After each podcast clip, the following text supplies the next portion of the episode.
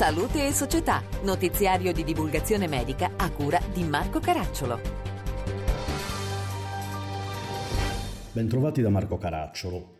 L'insonnia cronica è a tutti gli effetti una patologia quando i problemi di addormentamento, i frequenti risvegli durante la notte o il risveglio precoce sono associati a riflessi negativi sul funzionamento diurno. Danilo Magliano, Presso la sala Nassiria del Senato della Repubblica è stato presentato il primo policy brief sull'insonnia cronica. Si è trattato di un grande lavoro al quale hanno collaborato i massimi esperti nazionali, le principali società scientifiche ed esponenti del mondo associativo e della ricerca. Questo lavoro è stato coordinato dal professor Luigi Ferini Strambi e ne abbiamo parlato con lui per farci spiegare innanzitutto perché l'insonnia cronica deve essere considerata una patologia e poi quali sono i temi principali del policy brief. Professor Ferini Strambi, perché l'insonnia cronica è una patologia? Cos'è che diciamo, la contraddistingue e che ne determina poi anche la gravità? Beh, oggi abbiamo dei criteri diagnostici ben precisi per eh, definire eh, l'insonnia cronica, quindi abbiamo appunto o un problema di addormentamento o un problema di frequenti risvegli nel corso della notte o un problema di risveglio precoce mattutino, ma il tutto accompagnato da riflessi negativi su quello che è il funzionamento diurno, quindi il soggetto deve avere anche delle conseguenze durante la giornata. Eh, perché la, l'insonnia cronica è una malattia? Oggi abbiamo tantissimi dati scientifici che ci dimostrano qual è l'impatto negativo non soltanto sul funzionamento diurno del soggetto, ma anche su quelle che possono essere le conseguenze a lungo termine di questa patologia. Abbiamo un impatto negativo sulle malattie cardiocircolatorie, un impatto negativo sul funzionamento cognitivo. Eh, l'insonnia può essere addirittura un fattore di rischio per lo sviluppo di una demenza eh, poi nel corso degli anni. Quindi eh, ci sono tanti elementi che ormai stabiliscono che dobbiamo considerare in maniera seria questa patologia. Professore, oggi qui a Palazzo Madama è stato presentato un documento importante, un policy brief che fa il punto sull'insonnia cronica ma che contiene anche delle richieste ben precise. Ecco, ci dice quali sono quelle principali? Ma soprattutto la richiesta particolare è quella di sensibilizzare la classe politica perché l'insonnia è una patologia da prendere in maniera molto seria, da considerare seriamente, proprio per quello che è anche il suo impatto sulla sanità pubblica e quindi quelle che sono le conseguenze. Pensiamo anche ai costi eh, dell'insonnia sia diretti che indiretti. L'altro l'aspetto fondamentale e importante è quello di cercare in una qualche maniera di coinvolgere tutte le figure anche sanitarie, a partire da quello che è il medico di medicina generale, per cercare di arrivare a un percorso eh, diagnostico e terapeutico sempre più preciso.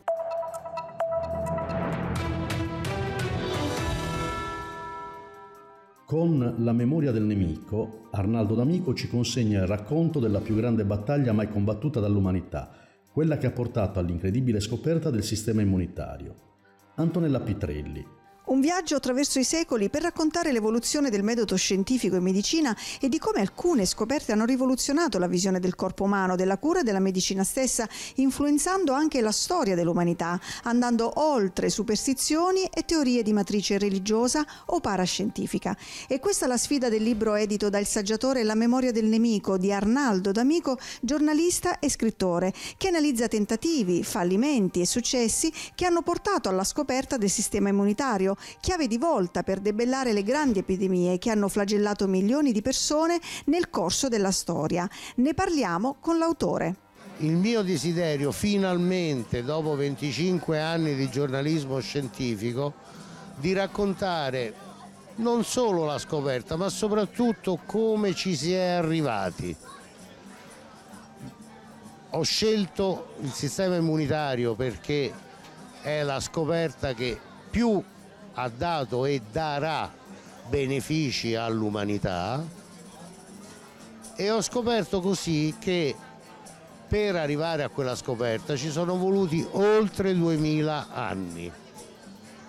2000 anni in cui è successo di tutto, in cui tutte le possibili forze si sono opposte a che l'uomo guardasse alla natura, dove c'era la scoperta, nel senso che sta nel nostro corpo, che è natura.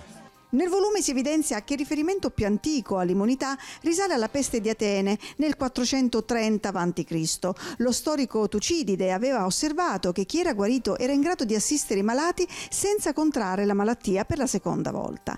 Insomma, pagine in cui storia, natura, scienza, letteratura sono legati in una narrazione affascinante e coinvolgente, con il linguaggio semplice e chiaro del divulgatore scientifico di razza. Il racconto delle cicliche epidemie di peste narrate anche da Alessandro Manzoni nei Promessi Sposi.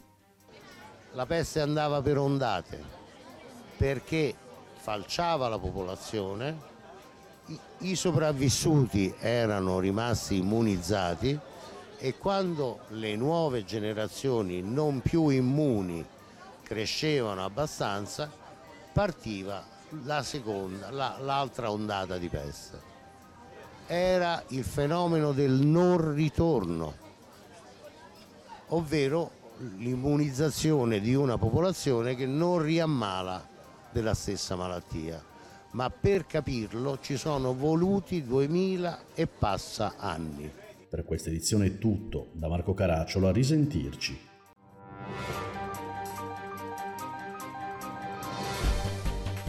Abbiamo trasmesso Salute e Società, notiziario di divulgazione medica a cura di Marco Caracciolo. Per consultare l'archivio delle puntate precedenti visitate il sito internet www.divulgazione.it.